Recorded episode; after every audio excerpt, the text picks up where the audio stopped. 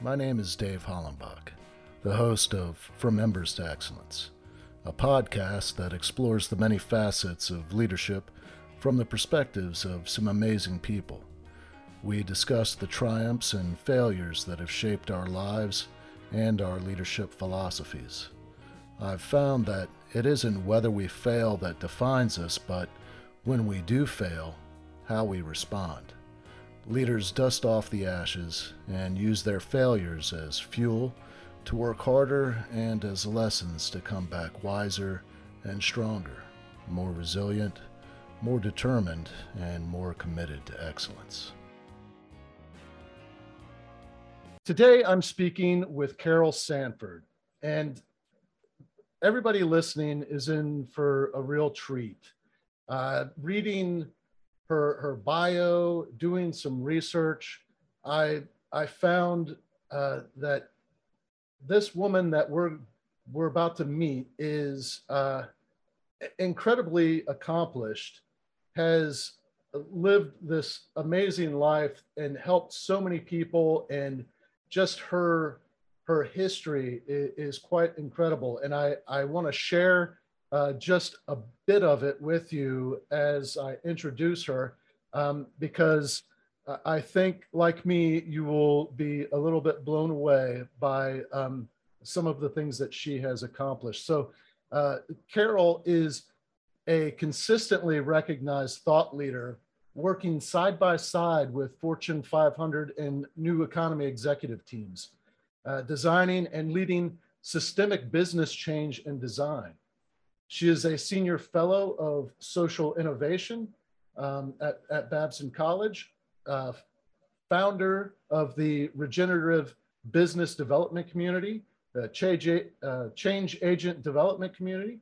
Her best-selling books have 15 awards and are required reading at leading business and management schools, including Harvard, Stanford, Haas Berkeley, and MIT. Carol also partners with producing executive education through Babson College, KaosPilot in Denmark, University of Washington, and the Lewis Institute at Babson. Her books are filled with case stories from around the worldwide diversity represented. To that end, Carol has been leading regenerative education efforts in both Fortune 500 and new economy businesses for more than 40 years. Her client list includes long-term relationships with Colgate Europe and Africa and DuPont Canada, US, Asia, and Europe. She also works with the new economy companies like Intel, Agilent, and leaders of corporate responsibility such as Seventh Generation, Numi Tea, and Guayaki. Google uses her work as a framework in the Food Innovation Lab. She is the CEO of Carol Sanford Institute, an education company on building regenerative businesses that become non-displaceable in their markets. The Carol Sanford Institute is based in Seattle, uh, in the Seattle region of the Puget Sound. She's published dozens of works in 10 languages, including a series of articles in Executive Excellence, Stephen Covey's newsletter, and at work, a uh, Berrett Koehler journal. She is the author of five books with three publishers. So I, I want to dig into her philosophy and really get a sense of what has uh, you know helped her develop such uh, such an extensive network of uh, businesses that she works with, uh, the influence that she has had over so many uh, corporations and organizations, and I, I just um, I'm, I'm thrilled to be speaking with you, Carol, and have been excited to, to be able to do this interview and just kind of pick your brain and, uh, well, learn about the, the influences in your life that have led you to uh, such su success. I'm thrilled to just have this opportunity. So uh, thank you very much. Yeah, you're very welcome. Uh, I don't feel like uh, I'm any different than the average person trying to make a difference. I think for me, that's probably the most important question. Not what have I done, but has it mattered? Uh, does it does it make a difference? And you know, one of the things I got to do with Colgate in Africa was work with them as they were uh, coming out of apartheid, and Mandela was coming into office, and we worked with Colgate in a way to change so many things for the country as well as the company, including building small businesses uh, uh in Soweto and Alexandria townships, but also moving the leadership of the company to reflect the racial population so that you had uh, very wise people. So don't worry about that. Take it who had never gone to school because Black Africans weren't allowed to, who within six months became uh, 95% of the leadership for the company. We grew the company about 35% uh, every six months uh, in revenue with that leadership. And when people say to me, but what do you do with the, these Black Africans who never went to school? Stelios, the GM, said, well, that didn't mean they didn't go to school of life. They had to figure out how to survive a country and lead the township where there were no leadership really coming in a more uh, governmental way. And so I think I probably have the wisest people in the uh, in the country. He said, helping lead what we're doing with Colgate. That's what makes my life meaningful. We were able to do good for the business, for the townships, for the country. And Mandela gave Colgate and the what he called the constitutional award for that. Wow. Yeah.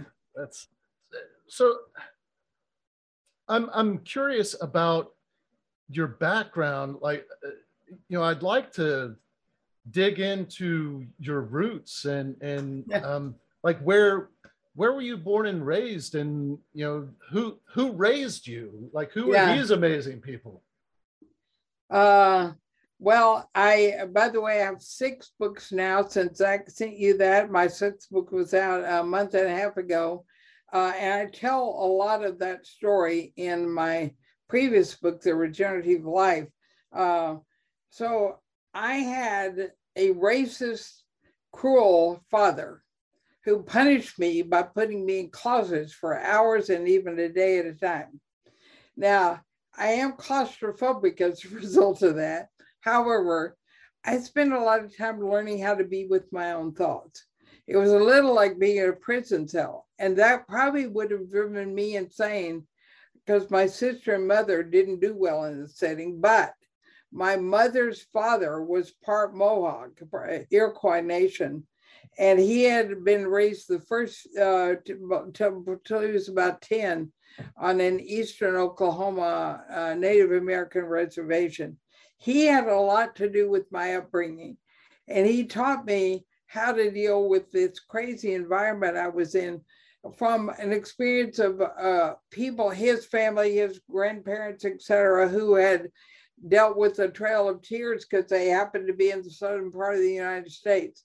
So he had learned of, kind of wisdom about how you look at life that most of us don't get. We just get angry and or we get crazy. And I, you know, I'm probably a little crazy from having my father and my mother became mentally ill.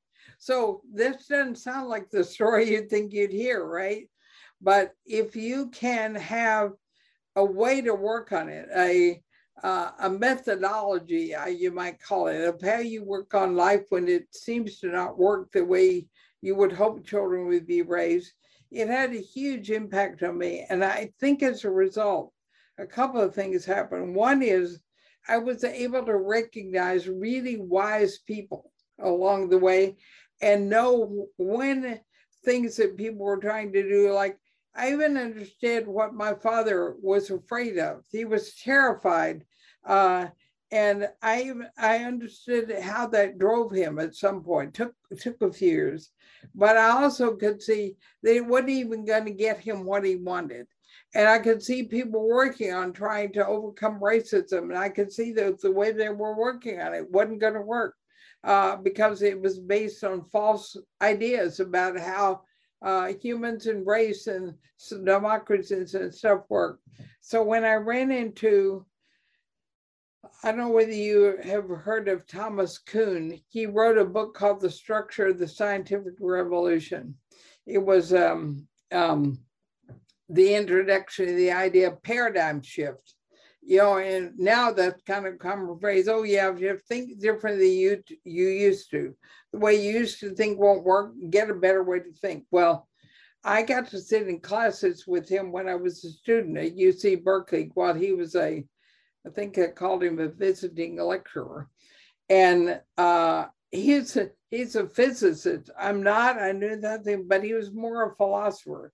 And he introduced me to the idea that people change. And I grew up in a way no one believed anyone could change except by being put in jail, death, or uh, removal from the situation, and that you had to pick the talents, the bright people.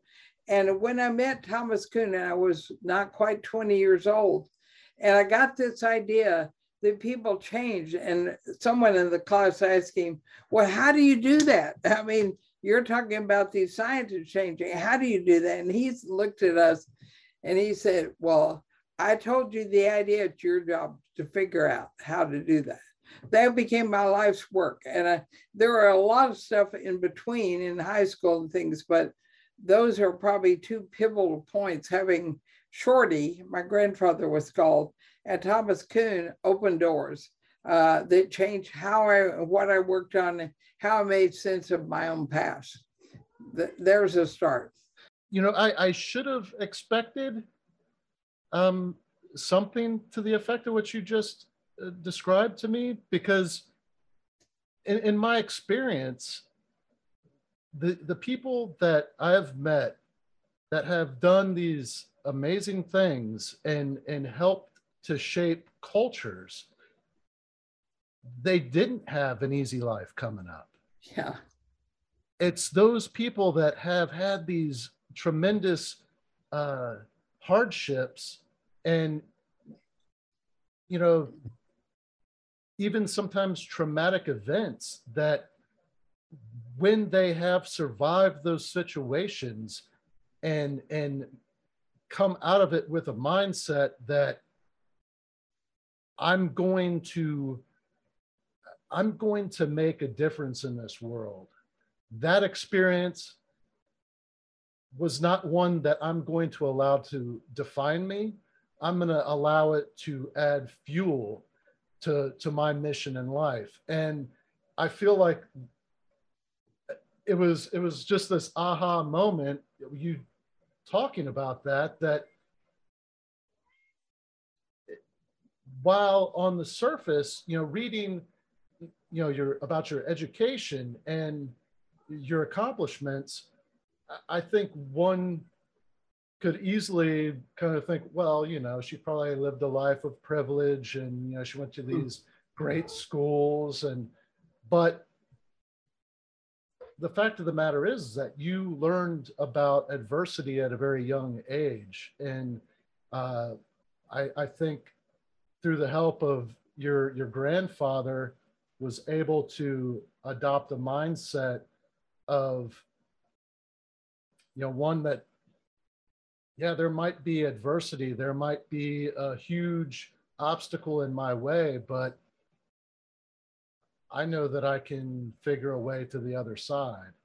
Um, and I think it's that kind of mindset that really, you know, it, those are the change makers in, uh, you know, throughout history, those that have, uh, you know contributed so much to our society and um, the the good things in our society. So, uh, yeah, that's that's incredible. Um, but uh, can you tell me a little bit about like how did you end up at, at Berkeley?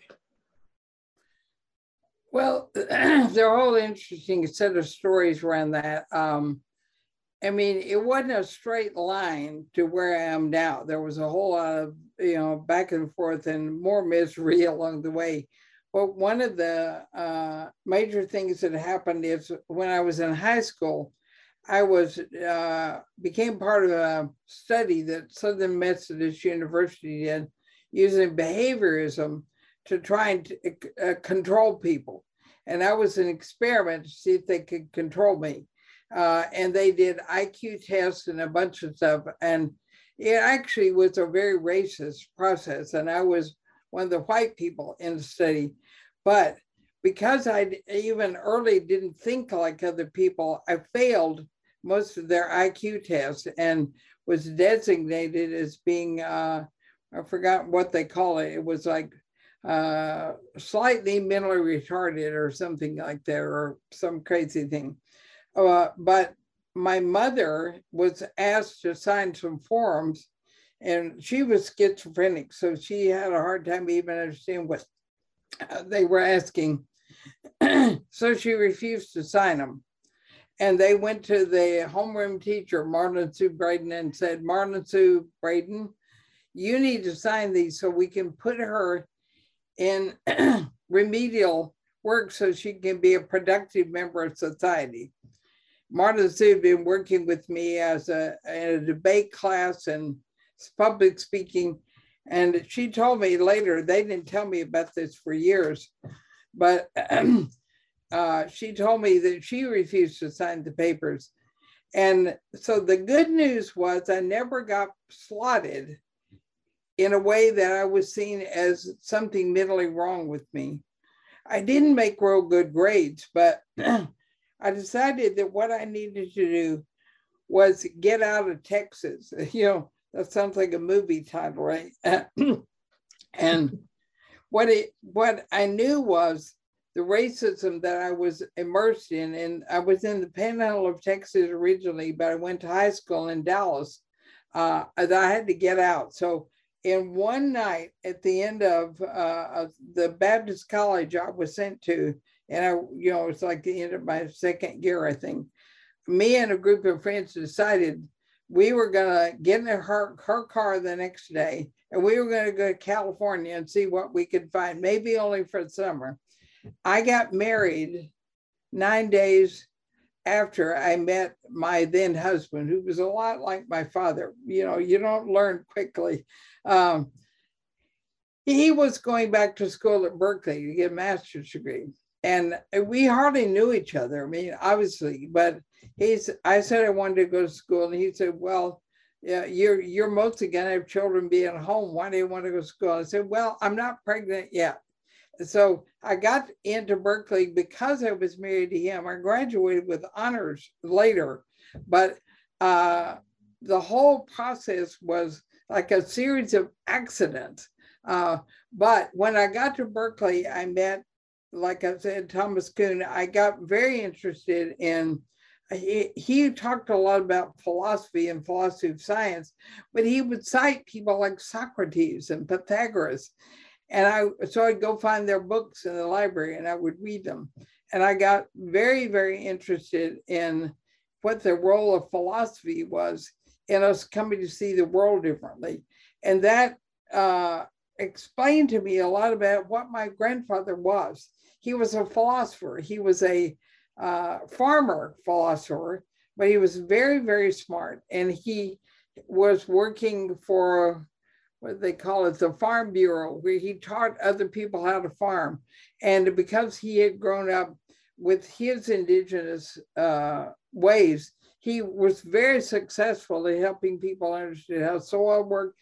And he would talk to me through metaphors about soil.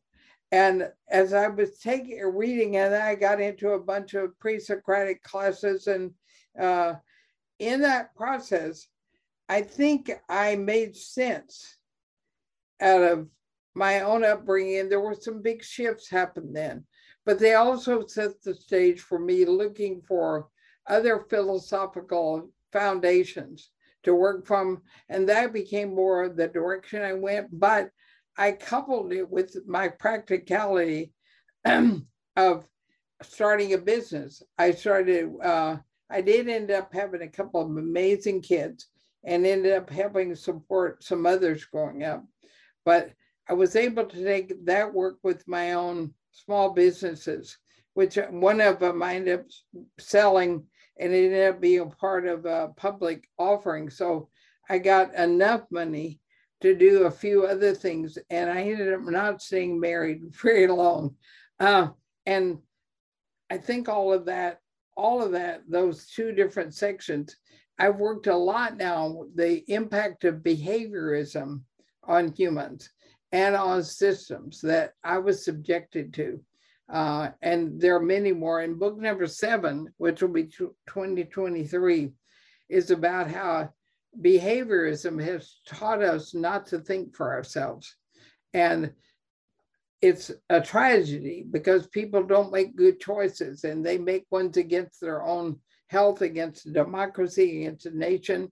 And I I got to experience some of that by how I was treated as a child. And so it's not an abstract idea for me.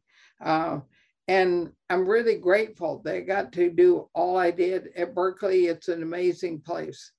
So you have undergraduate degrees from UC Berkeley and uh, in, let's see, in economics and public law and then yeah. graduate degrees from California State University in and, San Jose. Yeah, I I um that one's in public uh, or excuse me, urban planning.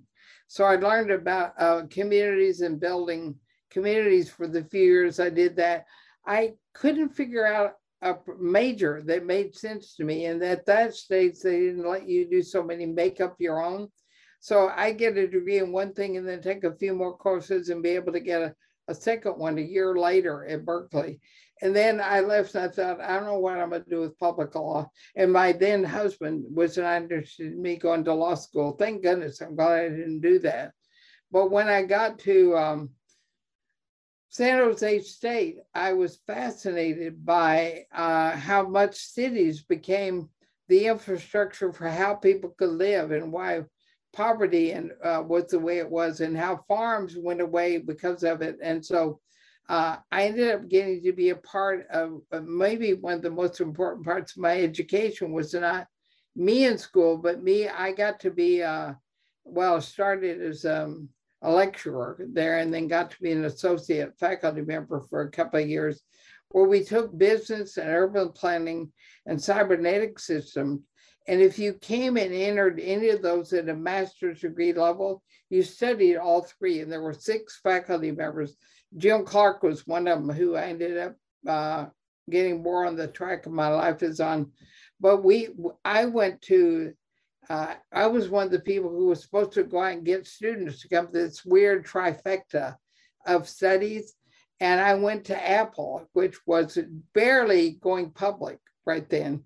And I got to be uh, in a room with Steve Jobs for a while and convinced him and a group of their HR, sharing something, God, I can see her face, but um, convinced them to send us their engineers to get a master's degree in business.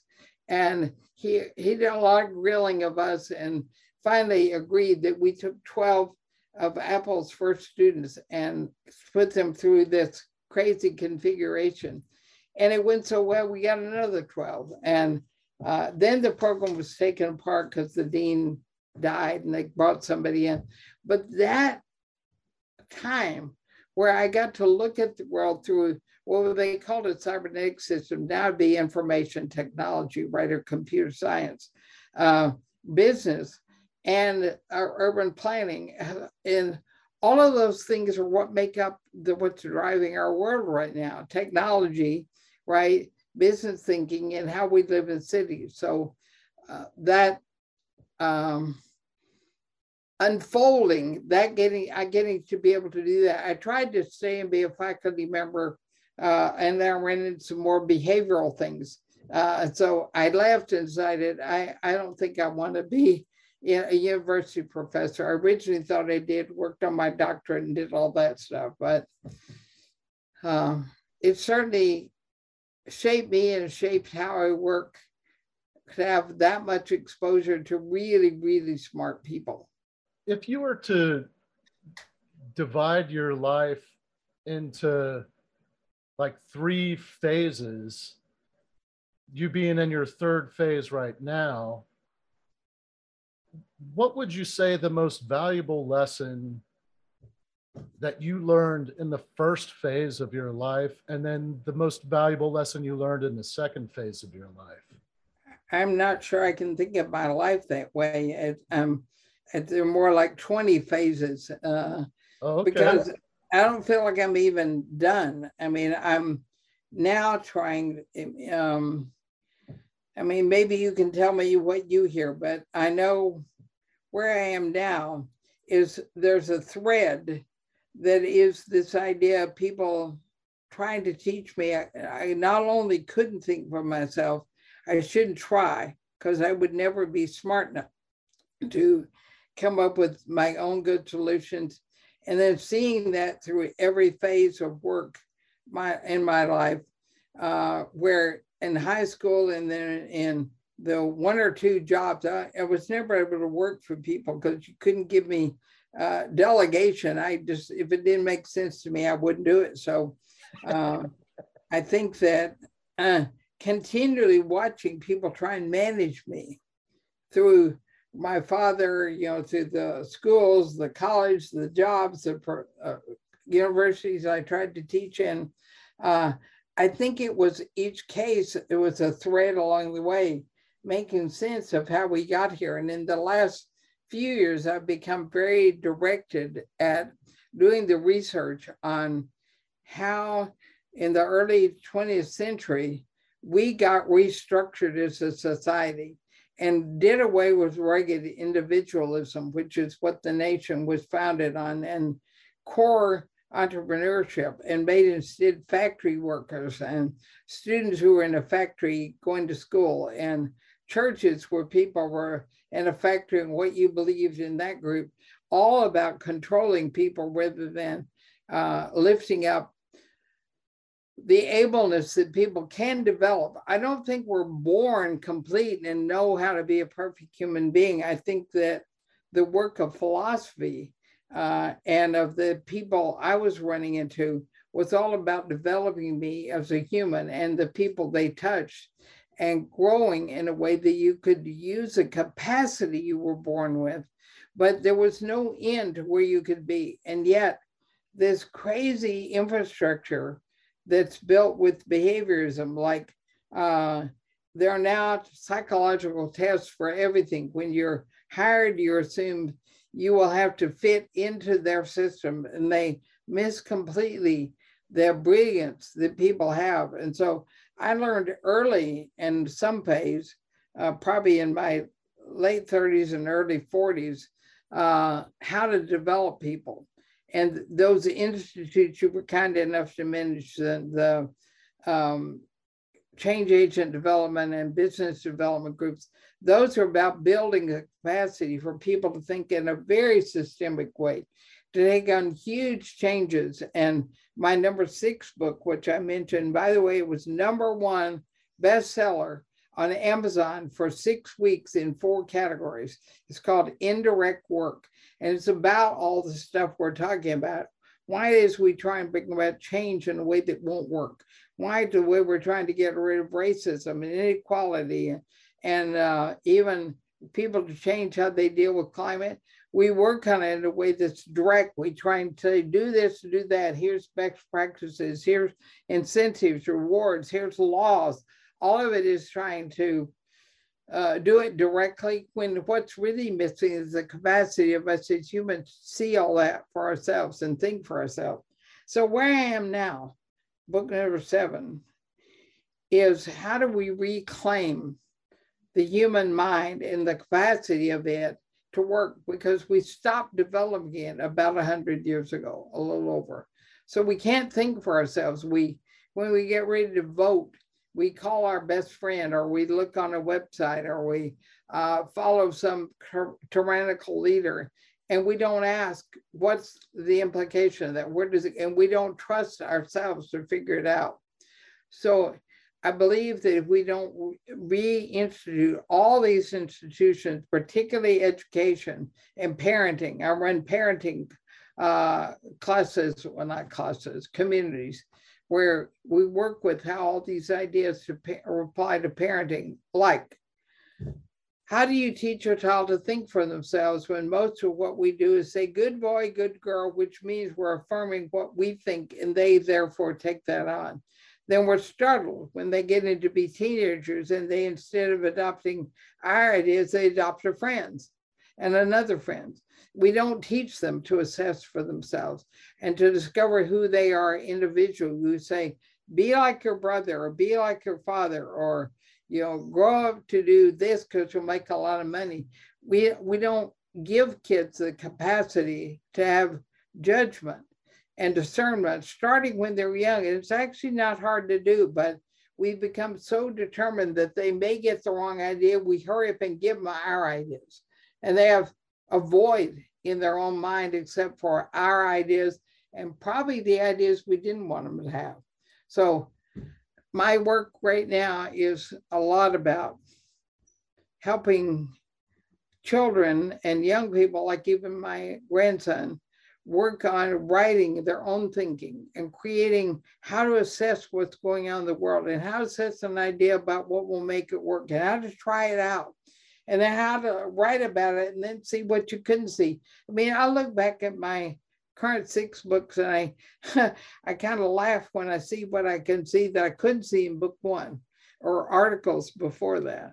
So this phase, if it is a phase, and you know, I'm about to be 80 years old. So we'll see uh, how much longer I get to work on it. But it's about awakening. Uh, and I draw not on popular psychology. I'm not a fan of all the pop stuff people write about uh, affirmations and things because, again, those sound like programming robots.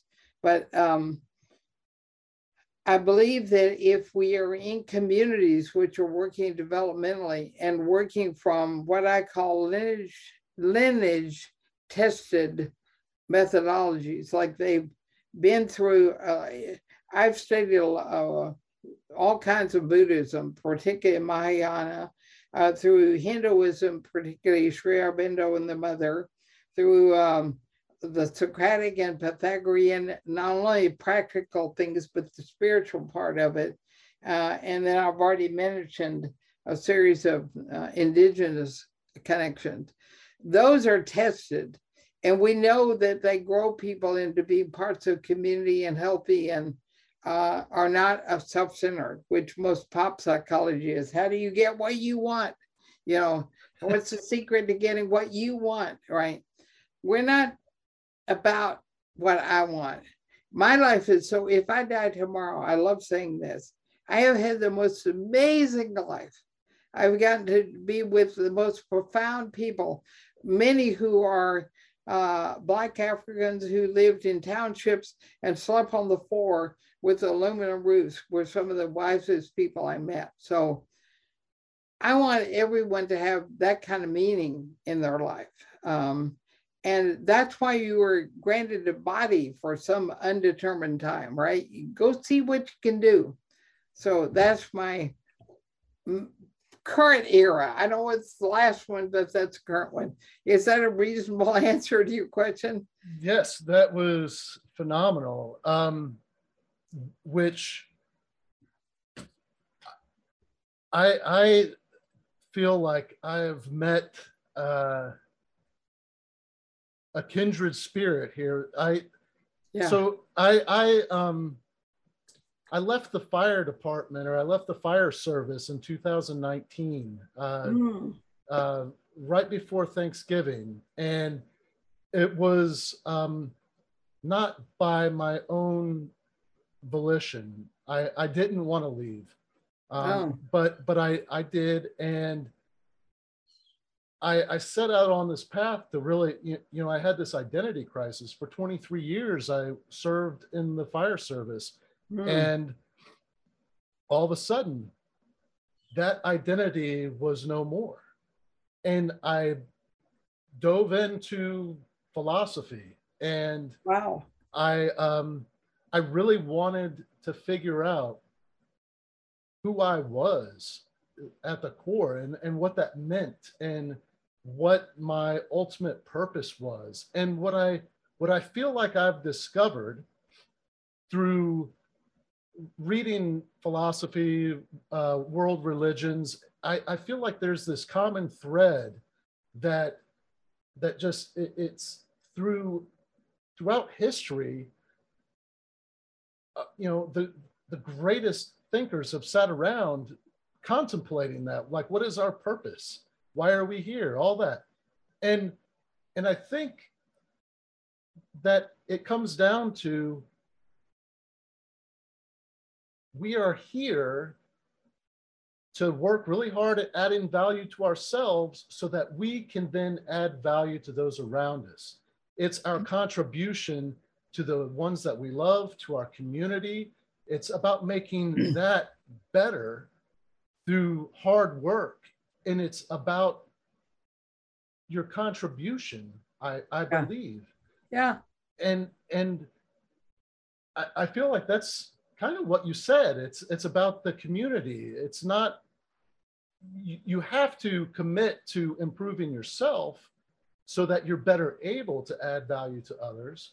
And that's that's the contribution, that that hard work you're and regardless of your occupation, your purpose remains the same. Whatever you choose to do is that exp- the expression of that purpose. So I was still living my purpose in the fire service, but that was not my purpose. And my work did not provide me meaning. I gave meaning to that work. Yeah. Uh, I mean, I, I feel a shared sense of intention between us. Uh, I have a few different things I language slightly differently uh, that temp, tip them a slight different direction, if that would be worth sharing. Oh, yeah, absolutely. Uh, uh, I think the idea of human, individual humans having purpose is a popular psychology idea. I do think that humans have meaning, but I think we have a role in something larger.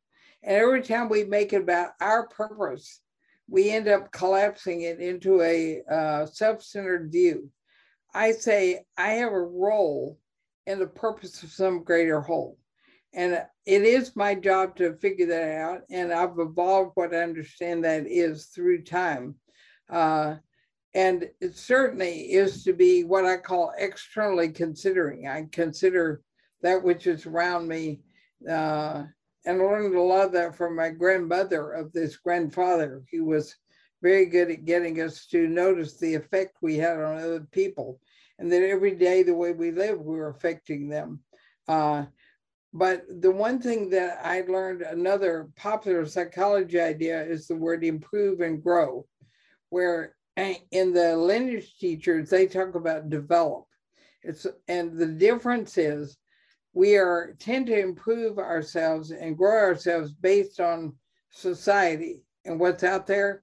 Development is about understanding one unchangeable part of ourselves, which are not part, but deep aspect of us, which is our essence.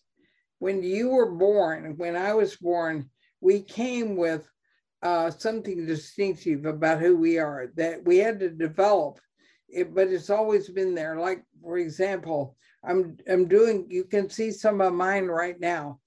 I tend to disrupt certainty. And I've done that since I was a very small child. I would, I didn't agree with people even when I was four. I was in trouble because I could see something different. And I think I was born with this essence, and who knows uh, where it comes from. I don't have any uh, spiritual idea about where it comes from. I believe it exists in each living system. I believe a life shed. Uh, I call them that instead of watersheds because watershed is anthropocentric. It's about humans. Where life shed is about all that's alive there. It ha- each one has an essence. Uh, each child. Do you have children?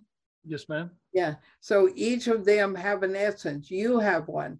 And it has nothing to do with your personality.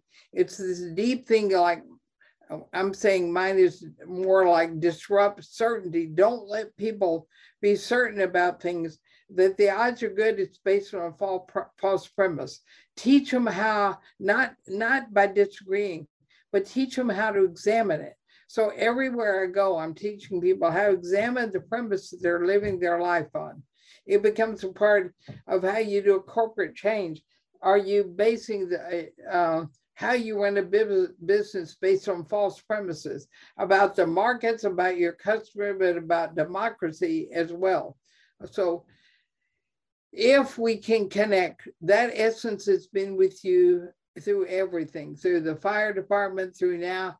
And to me, what you're doing when you say faces of your life, to me, that's more about the revealing, the uh, ex exhibiting, and embedding my essence work, not me into it, but using it. So my power design, when I go help redesign a work system or a reparenting idea, is to get people to question from my essence work is to get them to question what they're currently basing things on and have a way to articulate something new.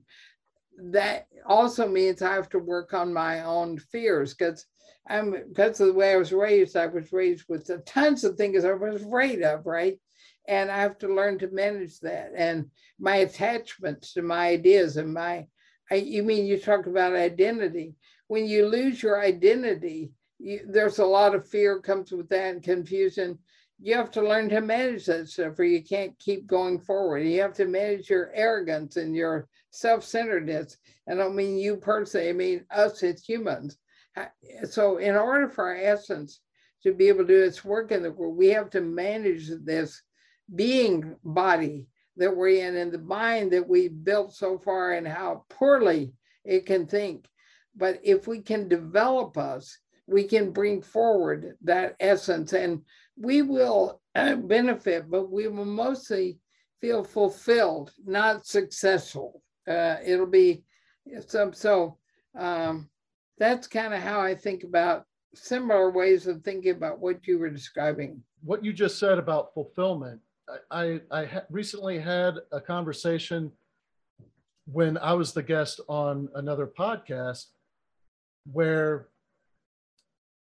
we were talking about this very thing and i feel like that is what we're all chasing is that sense of fulfillment how to best experience it I, or how it, it manifests itself in an individual i think the purest way is when we do add value to somebody else where we help them achieve something or help them experience uh, something good. And that sense of fulfillment, it, it's it comes from a selfless place. It's yeah. like you're you're being true to that community that you were a part of. Yeah. And I when I was talking about phases, that was just kind of like the way that I've kind of put, um, I don't know, a, a rough categ- category to it where, you know, in these different phases of our life, the first phase, and it's not really a timeline, it's just yeah. the first experiences that we have that kind of shape the direction of the second phase. And then the second phase is kind of where we're really coming into our our own and learning what we're most capable of and how we can uh, shape the world around us. And then that third phase is more like when we've we've experienced so much and now it's time for us to start giving back and sharing the wisdom that we've gained, but we're still learning. And we understand yeah. that it's this continuous process where ideas that we have and like hold on to in the beginning of that third phase can be so much different as we progress through that that phase in our life and i just think that it's I, I identify it as a phase just as a way to describe kind of the the experiences in in, right. a, in a group. Um, well, and I understand the idea of phases. I use phases also in my work. Your phases are in the world of existence, how you move through existence. Mine are in the world of essence, how essence evolves and how um, we become different beings, not in what we do or so much in existence, but it's, it, I don't teach those in the conversation.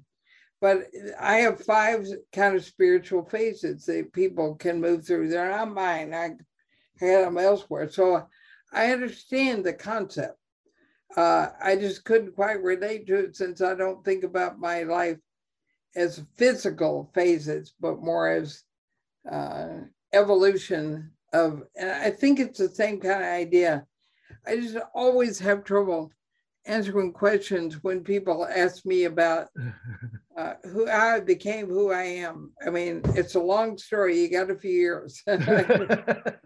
no, I, I, um, I just felt that opening up that dialogue because you have a depth to you that I knew that there was going to be some enlightenment for me. So it was kind of self-serving, but uh, you know, I um, I, I really appreciate you uh, indulging me. Um, sure. but that uh, I, I do like I like how you expressed it uh, much better, and I and I feel like I have gained some better understanding uh, of I don't know how to articulate that because I I feel like I grasp what you're saying almost as though it's somewhat innate. Yeah. I didn't expect to have this conversation. This is really awesome. Thank you. well, your delight, your humility makes it very easy to just jump in and go forward. And the, your own um, demand of yourself to learn and grow and develop, as I call it, is the my most favorite conversations. Uh, you know, I hate the questions about what are your three takeaways for my audience Hell, I don't know. um, so this was the best kind of conversation. Yes, ma'am. Yeah, I, I, I want to. You know, I, I, I feel like the the pop culture kind of questions leave a lot to be desired I understand where they come from. You know, it's a it's a quick fix on some uh, quick wisdom, but there's there's so much more to it. And I, I while I think I do kind of utilize some of those tools, the thing that I like most about these conversations is that I usually go into them with very little expectation because I don't know where they're going to go. Yeah. Um, and I just know that I'm having a conversation with a really interesting person. Yeah. And I I want to learn as much as I can from them for that short period of time that I, I get to talk with them. And to be able to talk with somebody with your experiences and and your life and your wisdom. Um, I I like to think of myself as a philosopher, but the biggest part of that is just always asking why. Why do yeah. I believe this? Why and why do I think I understand this concept? Right. You know? yeah. The fact well, that you, my, my favorite questions to ask people uh, and I, I do a podcast also, but it has no interviews. It's a narrative. Uh, but I often suggest to people ask why, but ask where did you source that answer? Because our whys tend to be mechanically put in our mind and we interpret our own next why in that same context. So if you can, when you're searching to try and disrupt yourself, it says, where did I source that? Did I take that from my parents, from my church, from my culture? Uh, did I read certain people? I mean, I love my favorite game to play with myself is to write a statement about something I think ought to change, and then question every premise I can think of that that's founded on. And where did those premises come from? Because that's the disruption, disrupting certainty. I love doing it to myself. And it's how I try and work with other people. So it might be fun. Add to your why. Where did it source that idea from?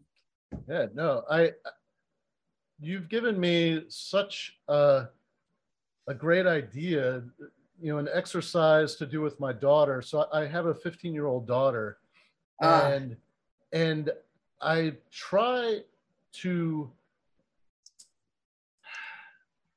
I, I try to make my work about making the world a better place for her and understanding and maybe even kind of predicting uh, by watching how history has unfolded, but trying to think of like what kind of world is she going to experience as she uh, as she grows older. Well, and, Einstein would tell you you can't know that anyway. So all you can do is help her learn to think about how she answers that question in the moment. You, you ought to come join our parenting community. Oh, I would love that. Uh, if you go to seed-communities.com, uh, we have a, a, whole a quarterly event where we take the kind of ideas we're talking about and look at how they apply to parenting.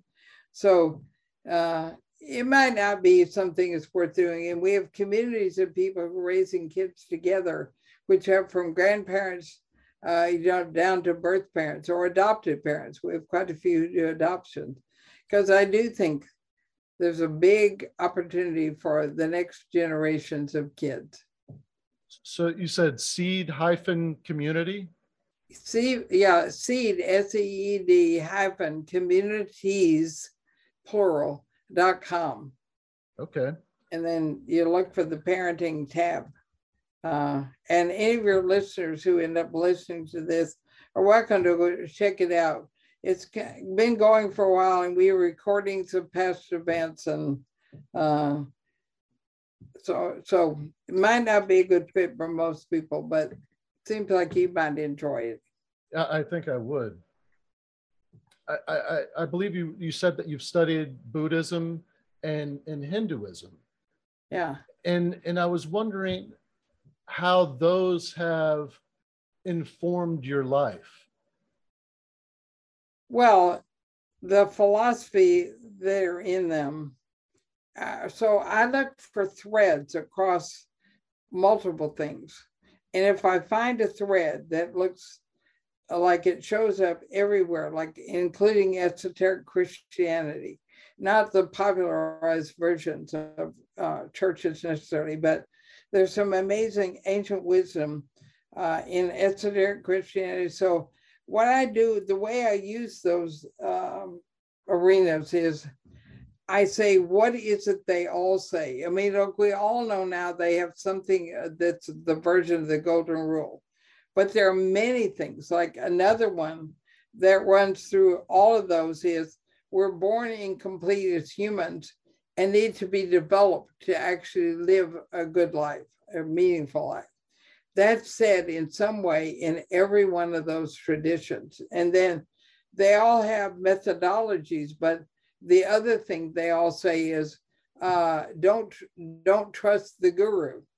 Uh, that the they're there to help ask questions and to stimulate your thinking, but learn to do your own work. And that, believe it or not, that's in every major tradition from uh, I mean, if you, Mahayana Buddhism, which is where the Dalai Lama comes from, the Dalai Lama loves quoting Krishna, uh, Krishnamurti, who's a Hindu, right? And he said, you know, that man has a good idea. Don't trust the guru. He said, don't trust the Dalai Lama. and what he means is not I'm untrustworthy. He means your job is to develop your own best thinking test in life, take responsibility for effects. So for me, all of those uh, traditions, whether they're uh, more secular like Socrates, he says the same thing. So I, uh, that's how I use all of them. I don't follow. I mean, in each case, I spent some time trying to understand and use it for my own development. But mostly what I've done is kind of like a, um, I don't like the word survey. I'm trying to think what it is an immersion looking for the commonality that every major spiritual tradition and indigenous tradition says it's about what it takes to be a full human. So that's what I do with those. I found myself doing the same thing when I was doing this, this yeah, soul searching. And um and that's where I came up with that common thread of yeah. uh, you know, our our that that sense of fulfillment comes from adding value to those around us being yeah. you know being an integral part or not an integral part but a contributing piece to a much larger uh, you know something bigger than ourselves our right. community or our the space that we live in. And, and i just um, and you and you know I, I love that you did that. And the real fun thing will be because you have a really good concept about phases would be to go do that same project 10 years from now. Because you will not see the same thread in the same way the same language. Because uh, i can hear in some of your language you're carrying some older ideas and using some old language and trying to give it new meaning. And i'm not going to tell you what i'm seeing but uh, I think I see it in me where I will have an idea and I'll see the new thing with the old lens. And so it'd be really fun, even five years. Go read several of the, you know, pick five of the traditions you were reading and read them now with having sought to live from the one that you have right this minute.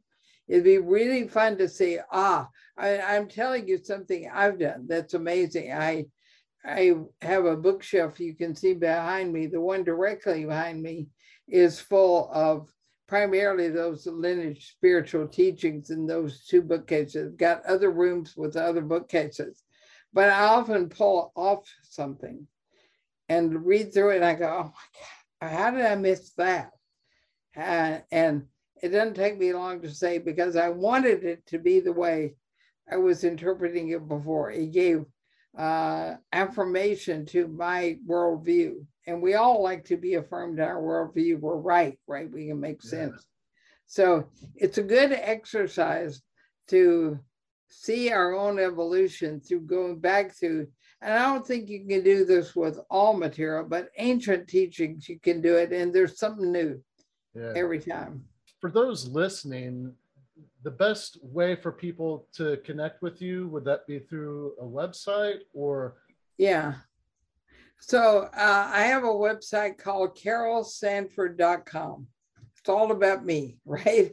And on that website are threads out into my things. There is on carolsanford.com are all my books on one page and you can read and see what they're about and if you want to start figure out where uh, the newest book, yeah, Indirect Work, the one that won the uh, six weeks and number one bestseller on Amazon, uh, has a whole page right now that speaks a bit to what it's about, but it also has uh, a very popular thing to do, which is give away things to people buy books so you can go buy one through a hundred and something books on there. And it tells you, well, if you send me an email, which is on there. Uh, I don't remember which ones, but it's on that page. And it would tell you what you get and what you do to get it to me. And uh, most of them were live, but they're all recorded now of free self assessments of uh, how to apply it to a business, um, uh, key stories that have come out of my work experience in companies, and a uh, a recording of how to work with those and how to make sense out of them. So you could do buy some number of books. You have to send me the receipt in the way it instructs, and then you could get access to those recordings. if you're a business, I've got something you can join, but individuals can't, which is how to build a business the way I'm talking about, you know, what we've done in Colgate and Google and uh, Seventh Generation and Numi Tea and all those folks. Uh, there's more about how we work with them and how you might be able to join some of those things if you wanted. And that there's a third thread, which was off the seed communities, which is where individuals or non-business people can join, but change agents who work in business or coaching or wherever they work. We have a community that still from carolsanford.com, you scroll down and it'll give you those three different directions you can go uh, and a bit about the summits that we run for people who want to step in for a short period of time. So that's how you find me. Awesome. Thank you so much, Carol. I, I really appreciate you taking the time with me today. Uh, well, I tell you what, Dave, it's been a lot of fun. Uh, I've really enjoyed it. Thank you for having me. Thank you for listening to this episode of From Embers to Excellence. Please like and subscribe to my YouTube channel. Follow me on your favorite podcast platform and visit hollenbachleadership.com for additional content. My goal is and always will be to add value to as many people as possible. So if I can be of any assistance to you or someone you know, please connect with me via email or on one of my social media accounts linked on the homepage of my website. Remember, our failures don't define us unless we let them, and the only true measure of a leader is the success of their team.